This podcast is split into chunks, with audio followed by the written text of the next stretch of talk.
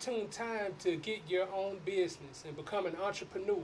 We're going to go through the steps that many others have went through and also some tips so you can uh, also stay solvent and be the best that you can be right now. But I'll, I'll I'll start off with something a little bit more easier for us before we bring up our first guest. Have you wondered why there's an outpouring of respect for all of the black owned establishments at this time? We have a social justice issue that is going on right now. Right now is the time that we need to band together, bring our dollar together. And what better way to do that other than following your passion? I have two gentlemen that are here tonight that will speak on their collective passions that they have went and they have pursued and they have mastered. All of these guys are master businessmen. I'm extremely happy tonight because this is our first episode. And let me tell you a little bit about myself. So, the first episode here, my name is Ken Mills, as I've just stated to you. I'm a comedian here in Houston, Texas, and also a burgeoning entrepreneur. I've uh, been an entrepreneur since I was 18 years old.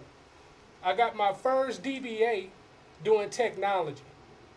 But then I lost my way, I lost my passion. But comedy brought my passion back to me. And when I got out there into the scene, I was like, hey, I'm a little bit older. I know most of you that may be watching this may be in your mid 30s. I'm in my mid 30s. I'm headed toward 40. So time is getting shorter for me. So instead of me leaving my destiny in someone else's hands, why not take that and put it in my own hands and empower myself? And that's what I do. Uh, World of Comedy 5 Entertainment, we do comedy shows on a monthly basis. Also, in, in, in, in conjunction with Boss Up Network, we have this show here. And what you will see over time throughout each episode it's going to be a learning curve for everyone. We're going to learn different facets of life, whether it's nutrition, wellness, finance, relationships, marriages, even your children. We'll talk about different things that we can do to better ourselves right now. So, guys, what I need you to do, if you haven't done already, subscribe to Boss Up Houston Network. It's easy to do. You can do it on any streaming platform. It could be on Facebook, Instagram, YouTube. Follow us. Now, this is the funniest part. This is the funniest part. Me being a talk show person, it's going to be hilarious because I normally do sets all the time. But, guys, when we come back from this break, we're going to bring our first guest and get your ears ready, open your mind. You're going to learn something today.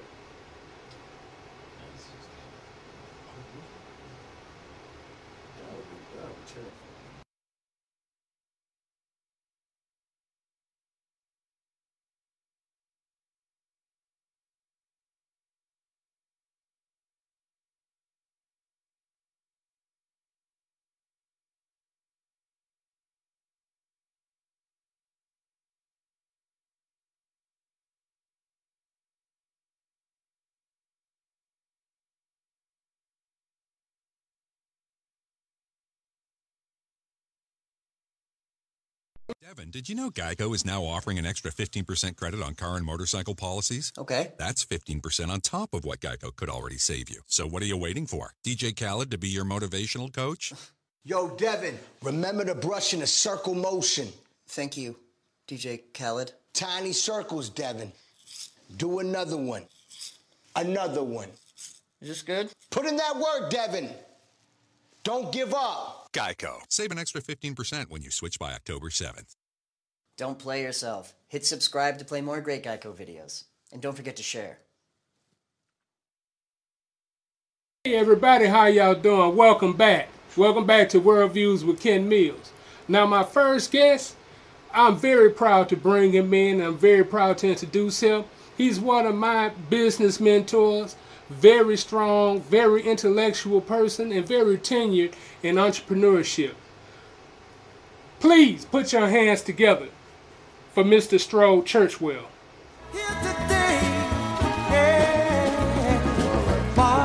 How you doing? Welcome. We don't need to escalate. All right, Mr. Mr. Churchwell, how you doing today? I cannot complain based upon everything that's going on right now. Okay, okay. Now tell the people a little bit about yourself. Well, my name is Strode Churchwell.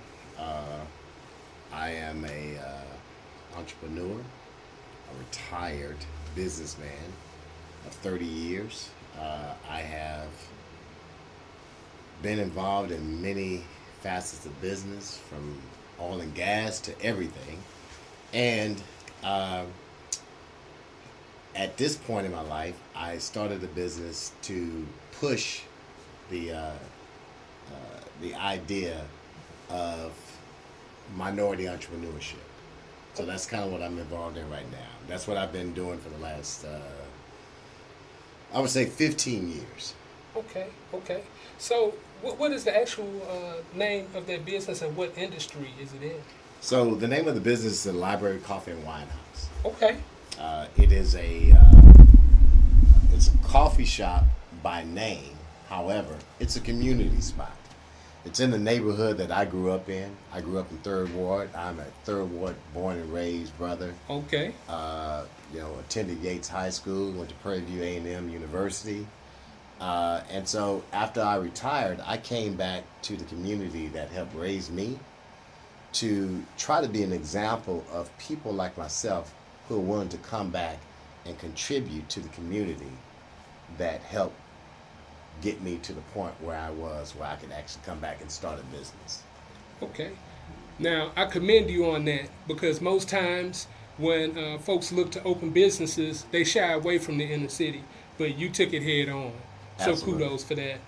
Uh, so could you tell me how you got started in entrepreneurship?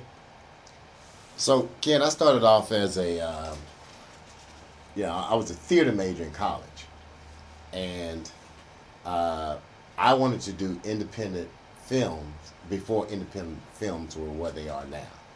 Okay. So one of the things that I thought of was I need to make money and able to do what it is I want to do. Where I can do that with not working a day, you know, job day in and day out, is to start a business where I can take those funds and do whatever it is I wanted to do. Well, little beknownst to me, I had no idea that business was my natural ability. I thought acting and comedy was it.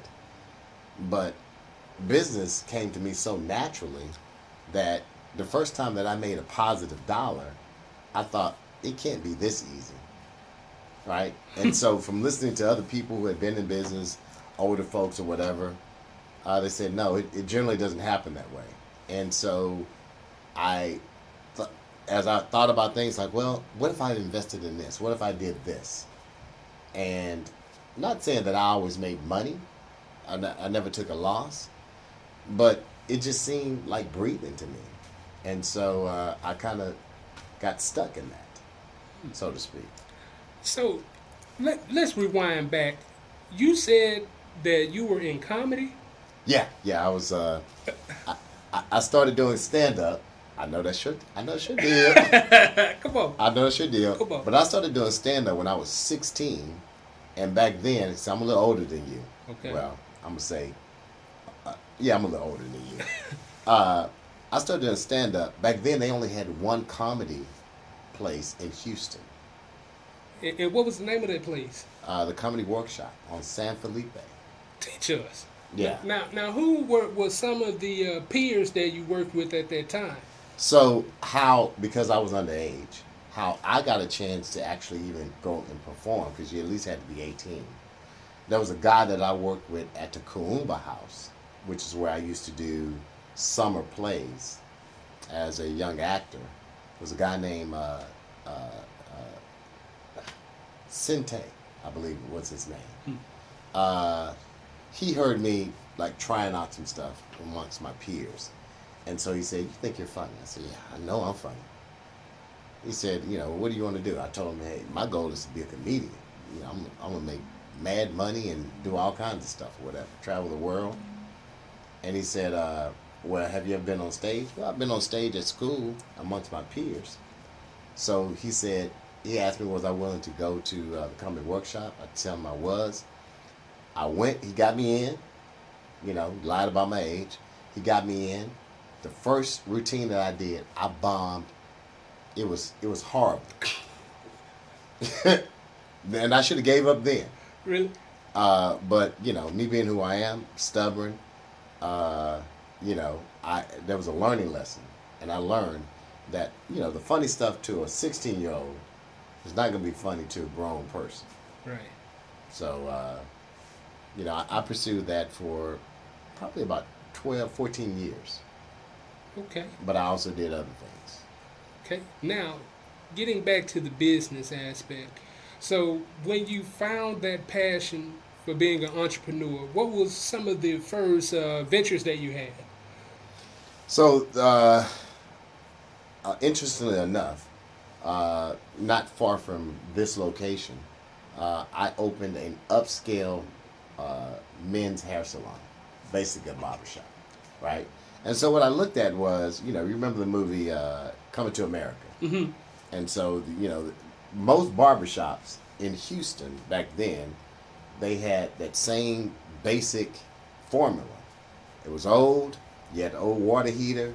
You had the old jet magazines that you know you, you didn't have to flip the page to the you know to the to the page that showed the beauty of the week. Uh, and you know people would sit there for hours with nothing to do, no music or whatever. And so I had an idea to take that and run with it to offer a little bit more for the progressive guy. And uh, I did that in 1990. That was my first business. So, when you say progressive, do you mean metrosexual? Uh, I don't I don't know what that word means, kid. I, I, you know, uh, when I hear metro and sexual, I don't know if that's a bus with sexual tendencies. I don't I don't. You have to explain that to me. Is that a bus with some sexual, you know, stuff going on? Nah. I'll explain when we get back.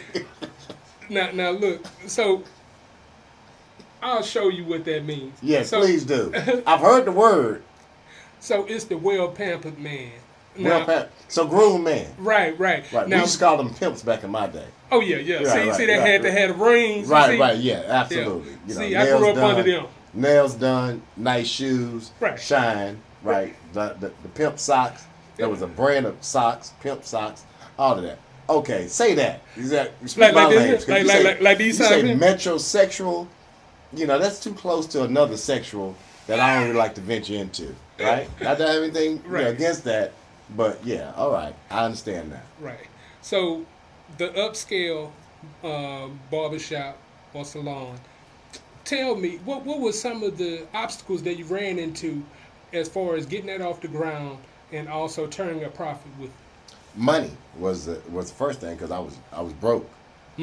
Okay, so uh, that that first venture, I had two partners who had uh, they didn't necessarily have the vision that I had, and so uh, I had you know I wasn't a barber. I didn't have a barber's license. Uh, so trying to convince someone to go against what was traditionally known and done, uh, that was a huge challenge.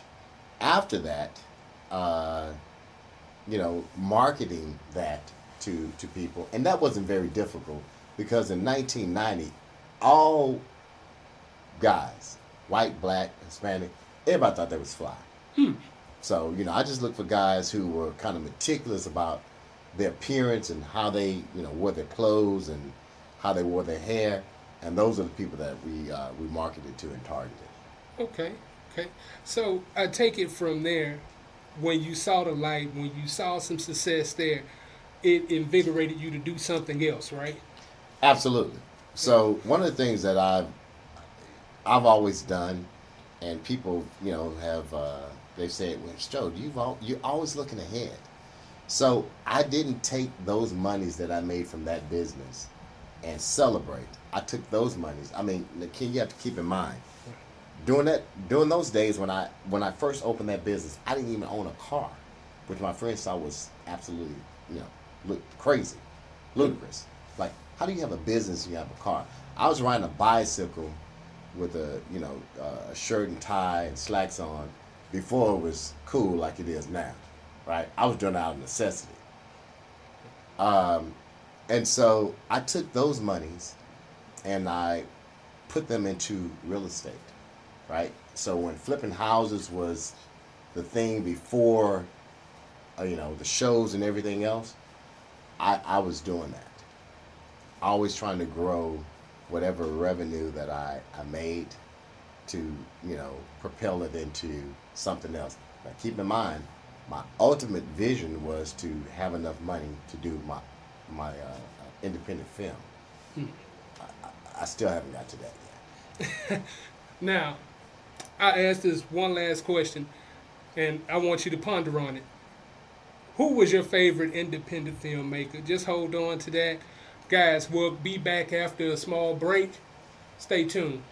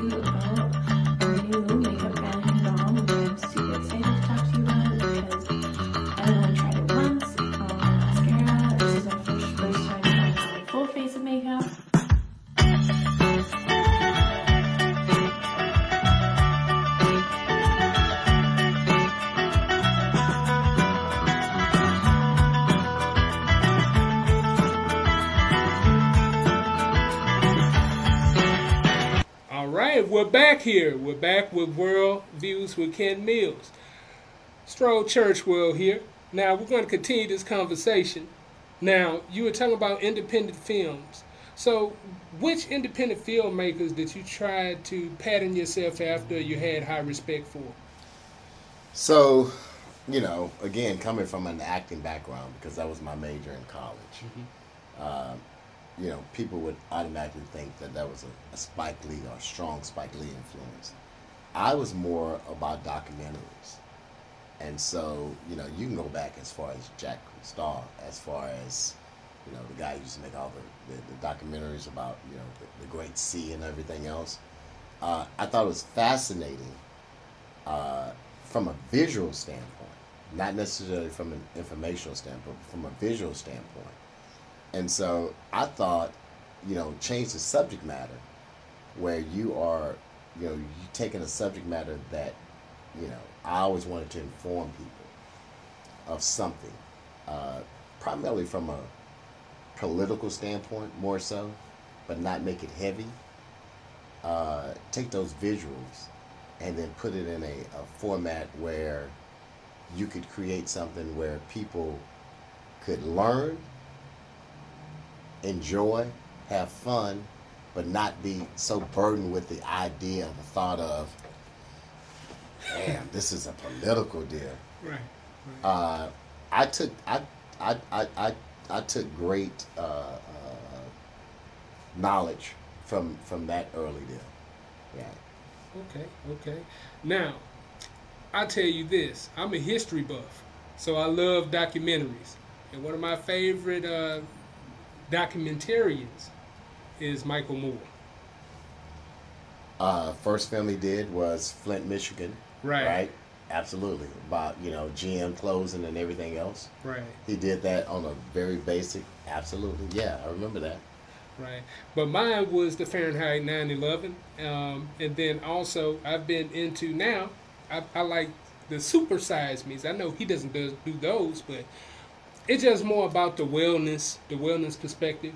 Um, I like to learn things. I like to be engaged and learn different things because an elder person told me this: if you stop learning, you stop living. So every day should be a lesson. So I want to get back to this business lesson because I mean you're giving us definite knowledge here. So with the real estate, did you go commercial or did you go residential? So here, here's what I learned from uh, my mentor at 24. I started my first business when I was 24. I don't know if I mentioned that. Okay. Uh, so my mentor challenged me to be diverse in the things that I was willing to not just invest in from a financial standpoint, but from a time and passion. And so his his his his his idea was was that the more diverse you were, you'll never starve. That made sense to me, and he had to put it in those terms.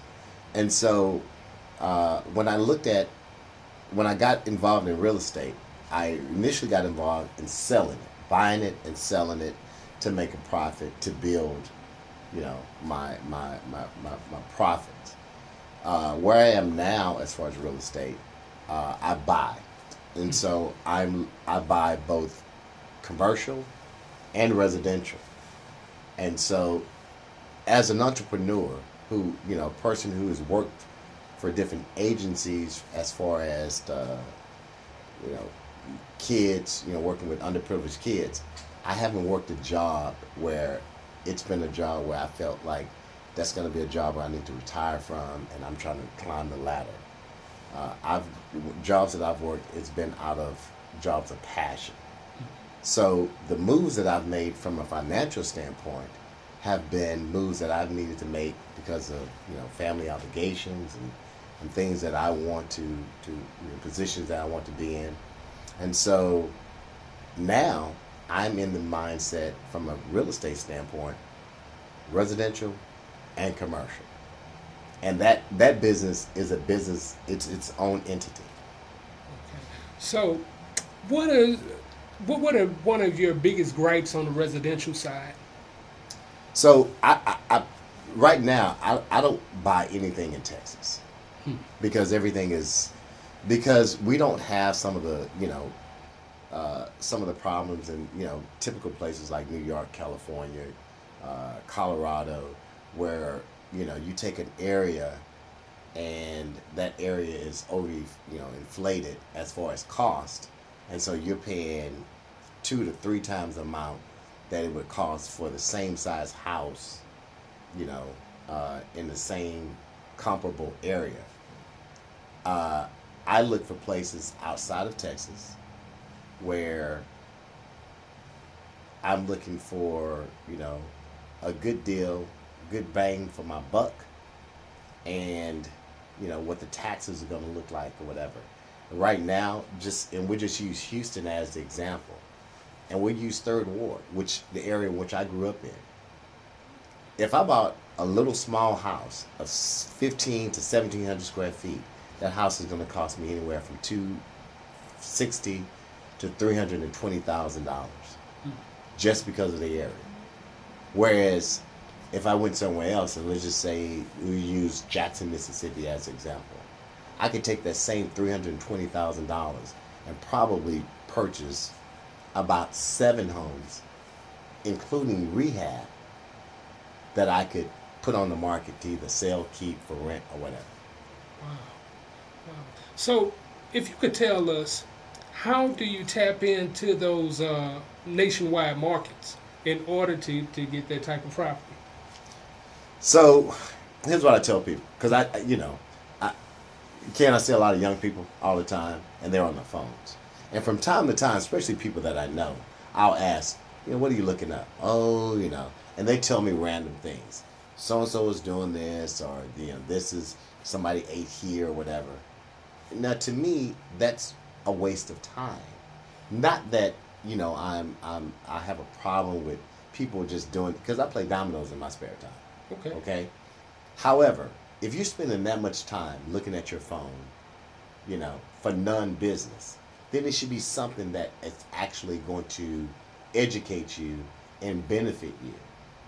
And so what I do, what I've been able to use, because when I first started a business, I had to go to the downtown library. You know, we didn't have internet. Hmm. Yeah, you actually had to read. You couldn't like sit back and, you know, you know. I hear people, you know, saying, "Oh, this is slow," or "This internet is slow," or, okay, what's slower is going to an actual building and having to open up a book and then research. You know, and so, uh, m- my thing is utilizing the time that you have to best fit what it is that you want to achieve. And if real estate or business of any sort is what you're interested in, use that time to learn about that and learn about people that you can actually get in contact with that can help you along the way. So, would a suggestion be that you reach out to a mortgage broker in that area, respectively? So, one of the things I've learned, like if you find someone who is a, um, and, and here lies the, the, the, the true challenge in business. This is what I learned when I first started off. I was interested in different, you know, a, a specific type of business, and just learned about business in general.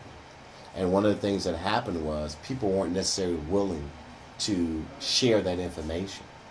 So, something that you may be specifically interested in doesn't necessarily mean that it will compute to someone will, their willingness to share information about what it is that you're interested in. That's always a challenge, and unfortunately, in 2020, that's still a challenge. Okay, okay, thank you. Thank you. Now, uh, coming in now, I have my next guest. Now, my next guest here is a recording artist. I believe in my heart this man is a platinum recording artist. This man is known everywhere. An entrepreneur of the top bill and also a great friend of mine. Bringing in now, Three Bubble.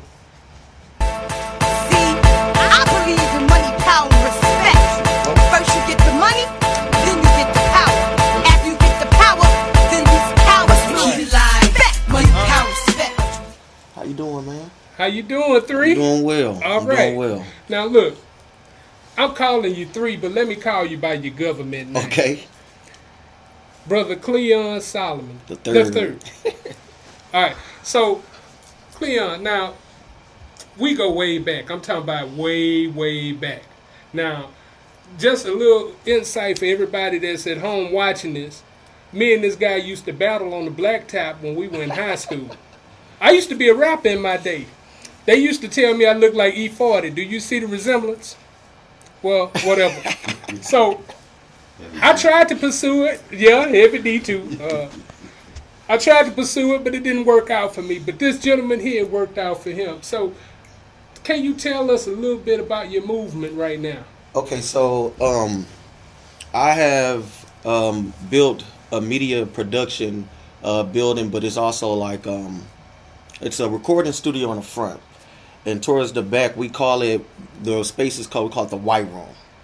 Um, part of the reason why I decided to do that, one of my uh, close friends, basically like a brother to me, Robert Hodge. I don't know if you guys know him. You probably do if you are familiar with visual artists, especially in Houston. Probably like one of the top guys he the one he's the one that gave me that idea to make that space all white so it's basically like um a blank canvas so just last night we had a, a listening uh, mixtape listening party for a recording artist named Stilo Scheme that went well but then I've also had events back there where it'd be like a baby shower um So, but that's just that's the business part.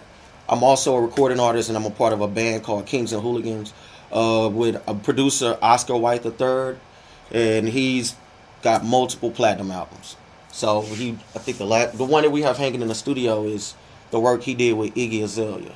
Oh, okay. So Okay. yeah, so there's that, and then so it's another aspect. Like I said, with Robert Hodge is the actual visual art, which you are you know well. When you come to the studio, you see like the paintings and the sculptures that's there, and so a lot of that work has been in the CAM, um, and just different galleries around Houston.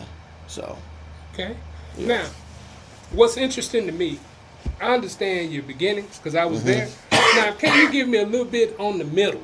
Like, how did you, number one, get this media group together, and also, what struggles did you uh, did you Yeah. encounter while doing this? Well, okay, so let's the middle. All right, so at one point, I had my like a home studio I ran out of my house, Okay. and I had a lot of people. Devin the Dude was one of my main clients, Okay. but in that middle part, I was so limited because, like, my wife and my kid live here, so it's just some people that just can't come to your house. You Right. feel me?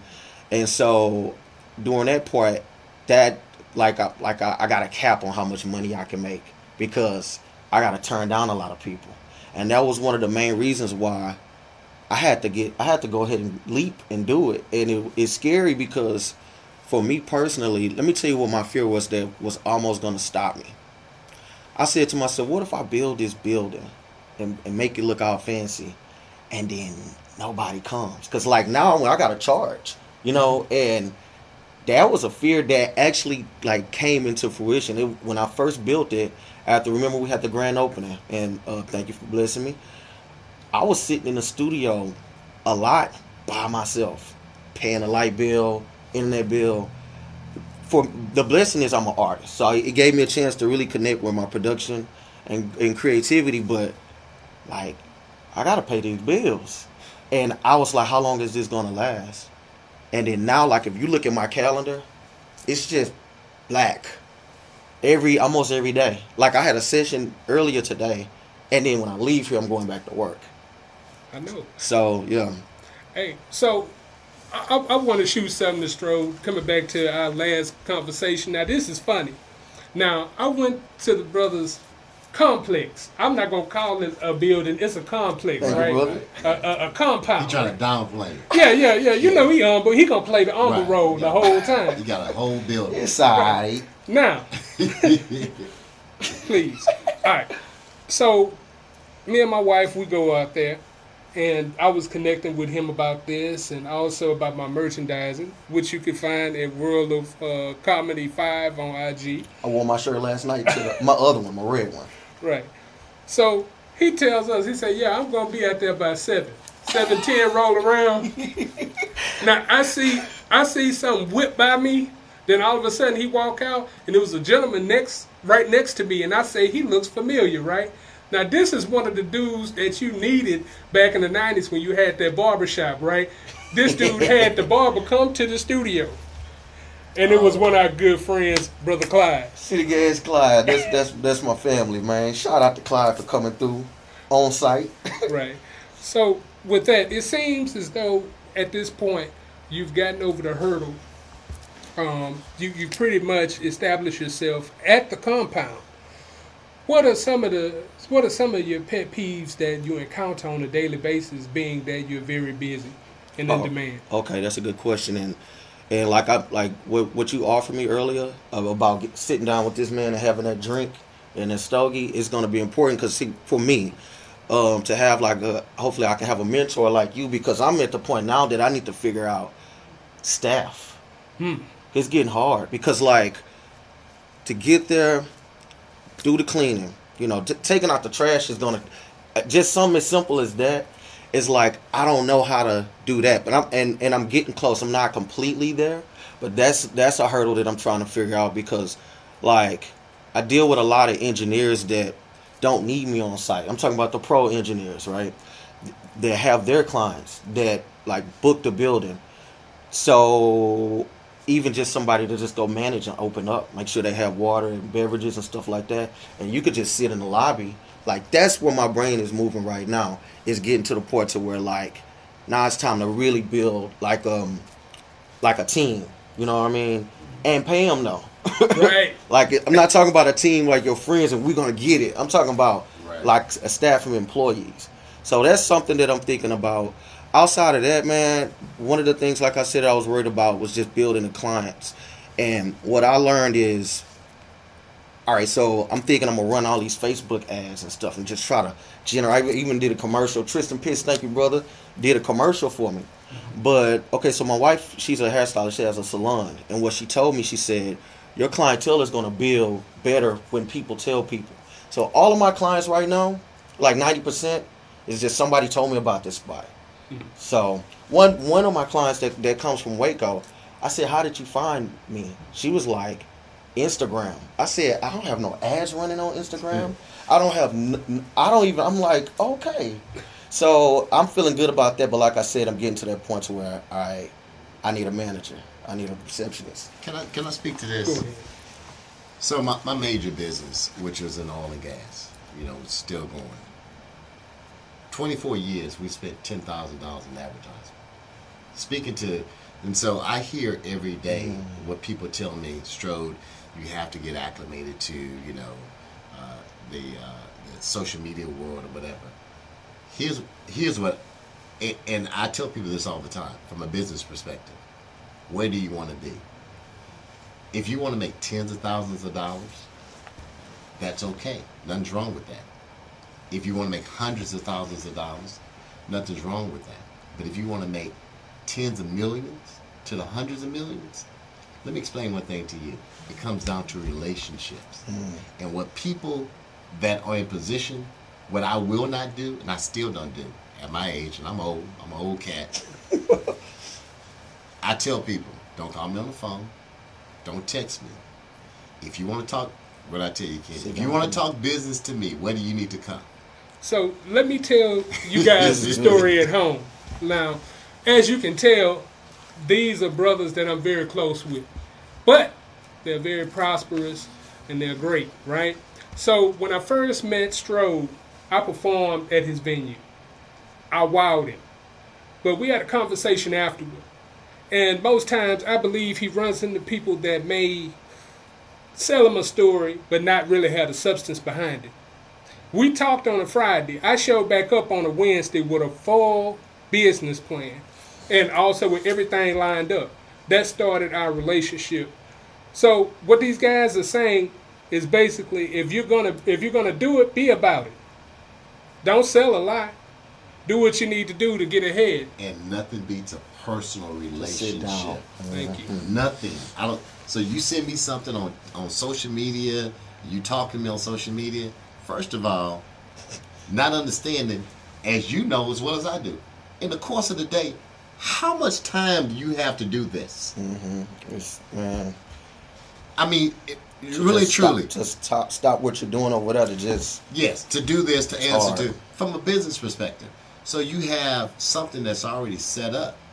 To, but if you don't have anyone who's actually doing this, and I have a couple of people who hit me up, Stro, you need to respond to this. that's another if I'm job. doing 15 other things, that's low on my priority list. Because when mm-hmm. you can, when when you have access to me, when you can actually come and talk to me, person to person, that is how you actually get my attention. When I tell you, can I tell you this? You know this. When I tell you something from my mouth to your ears, that's the contract.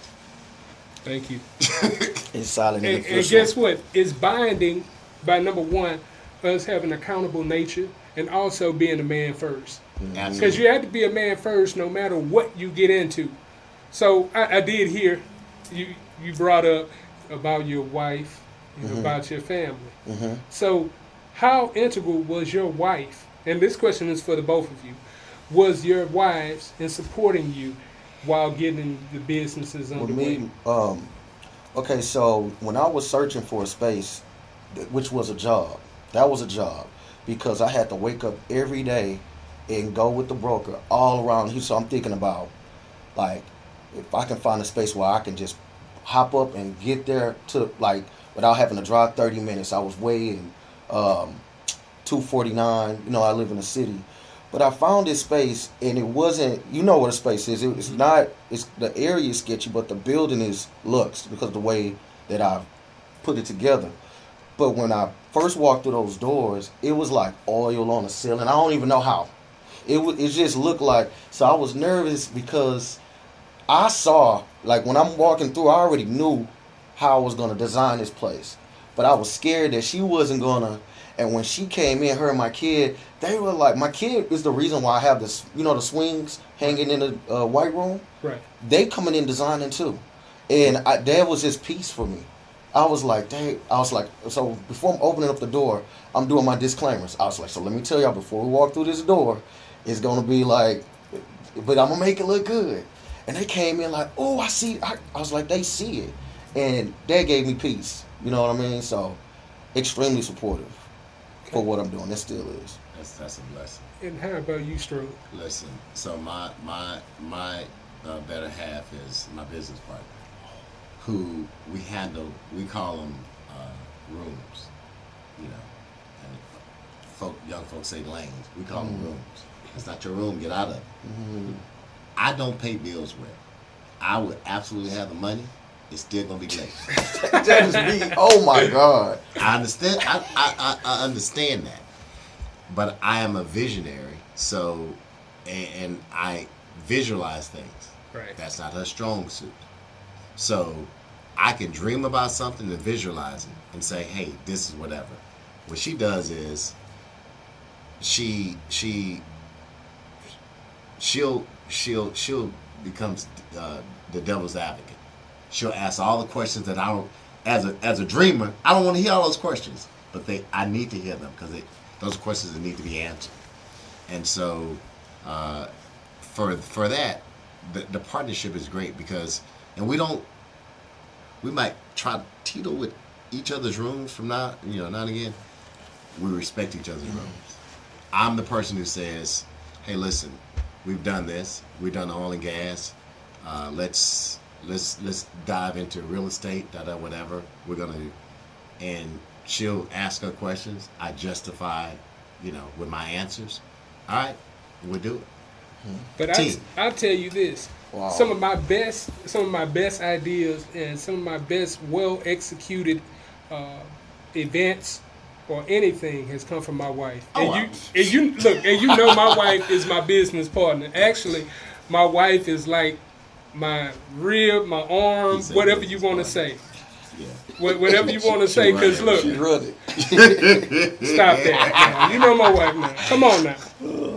I'm, I wasn't the FHP for nothing. So you playing games. We ain't playing game. We both married. We understand. Hey, but you know I got a whole face. But baby, if you watch it, I look. You know, You love me and you will never part.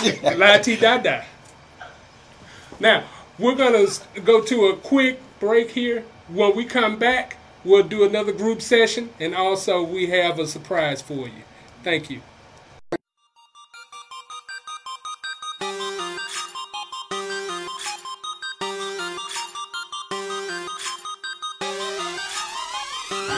Boss up, UC, you know why?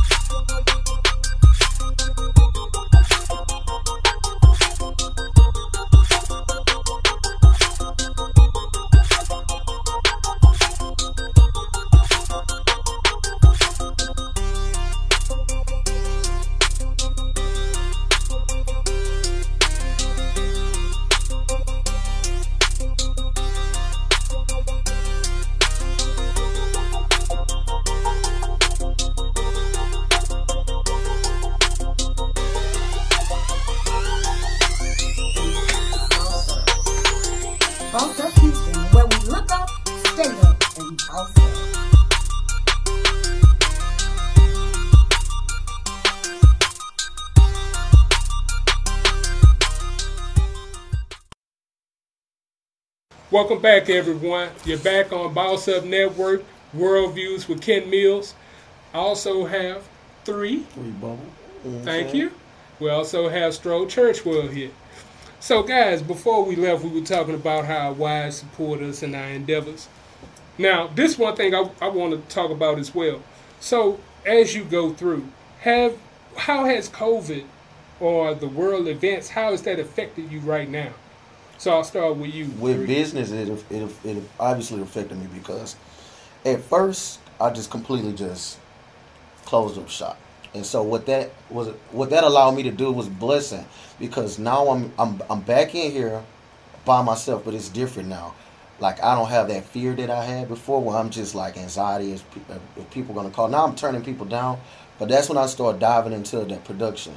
So it gave me an opportunity to to like get nice with that. So now I can sell production, whereas before, if people would ask me for production, I wouldn't feel confident to to charge you for this. I ain't I ain't nice like that yet.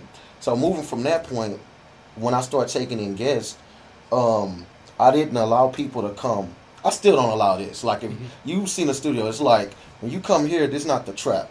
It's just who need to be here with you because you basically booking the building. So I don't need homeboys. You know what I'm saying? So I'm at the point now to where I spray it down. I have my guy come sanitize, and so far I've been I'm I'm I'm back okay. Like with letting people come, clients and stuff like that. Okay, okay. And to you, Strode. Uh, so, just speaking from the library perspective, uh, it forced me to step outside of what I was already doing and look at how I needed to adjust to where we are as society and economically, whatever. And so I immediately came up with some things that you know, like on my on my menu. Well, there's nothing that we sell that's over five dollars, right? Because We can we- work. they're, they're, they're not they're not advertising it right now, but we're in a recession. Mm-hmm. Okay, but I do understand that people are still going to do what it is that they want to do and they choose to do, even during a recession. There are certain things that people want to do. People are going to drink, and they're going to eat. If they're eating for for five dollars, Hmm. where they can get you know something that's tasty, and an alcoholic drink, guess what? That's a deal to them. That is a deal. But my other business, in the oil and gas business, I immediately uh, went to online instruction and consulting, whatever. Which what I advertised to those clients was, you're saving money in per diem, travel, and everything else that you've been paying me for years, which I appreciate. But during these times, we can still get things accomplished that you need to get accomplished uh, in order for you to continue to do business. And this is how we can do it. So it, it, it, just forced uh, it forced me to immediately, and you know, I th- there are people that were in you know a few industries that that I'm that I'm in, who were, well, the world was coming to an end. That's not the way I approached it. I approached it as, hey, guess what? This is just another change. Gotta adjust. Yeah. Fight or flight. Thank you both, man. Thank y'all both. Now I have a word I've been holding back the entire time. Now this is one thing that I've learned in my journey in entrepreneurship. Number one, it's one way to do business versus actually doing business. Mm-hmm. I'll talk of two examples. Now the first example, there's a group that's on Facebook and I, I, I really endorse it. I believe it's one of the best groups that brought us all together. Um, it's called the Black Owned Restaurant Group. I posted in that group and I said, hey, are there any healthy options? Are there any things that, that or any ways that we could prepare the food to where it would be, uh, number one, healthy enough to where we can uh, stay away from high blood pressure, diabetes, all those things. I was told that I should cook at home. Wow. So this is one thing that propelled me into another business. My wife, she went, uh, I would say, two to three weeks ago, and got her DBA and her LLC for her catering, which focuses on clean eating. So whenever we face a situation where the mind is not open, guess what? That's an opportunity for us to do that. Mm. I'll also call out an, an additional individual on the Boss Up Houston Network. His name is Chef Boss, aka King Davis. King Davis gave us a nice pre meal that was all clean, no butter, no oil. So I say all of that to say this. Whenever you step into the realm of business, you need to keep your minds open. Even though we are of the same hue, we all have different experiences. Now, most of us lean toward the hood experiences, but most people are from the suburbs. Most people are affluent. So when we do business, we know how to deal with each level of individual, also outside of our race as well. So when we compartmentalize ourselves into one area, we're actually cutting off our blessings. I'll go back to what Stroh said earlier.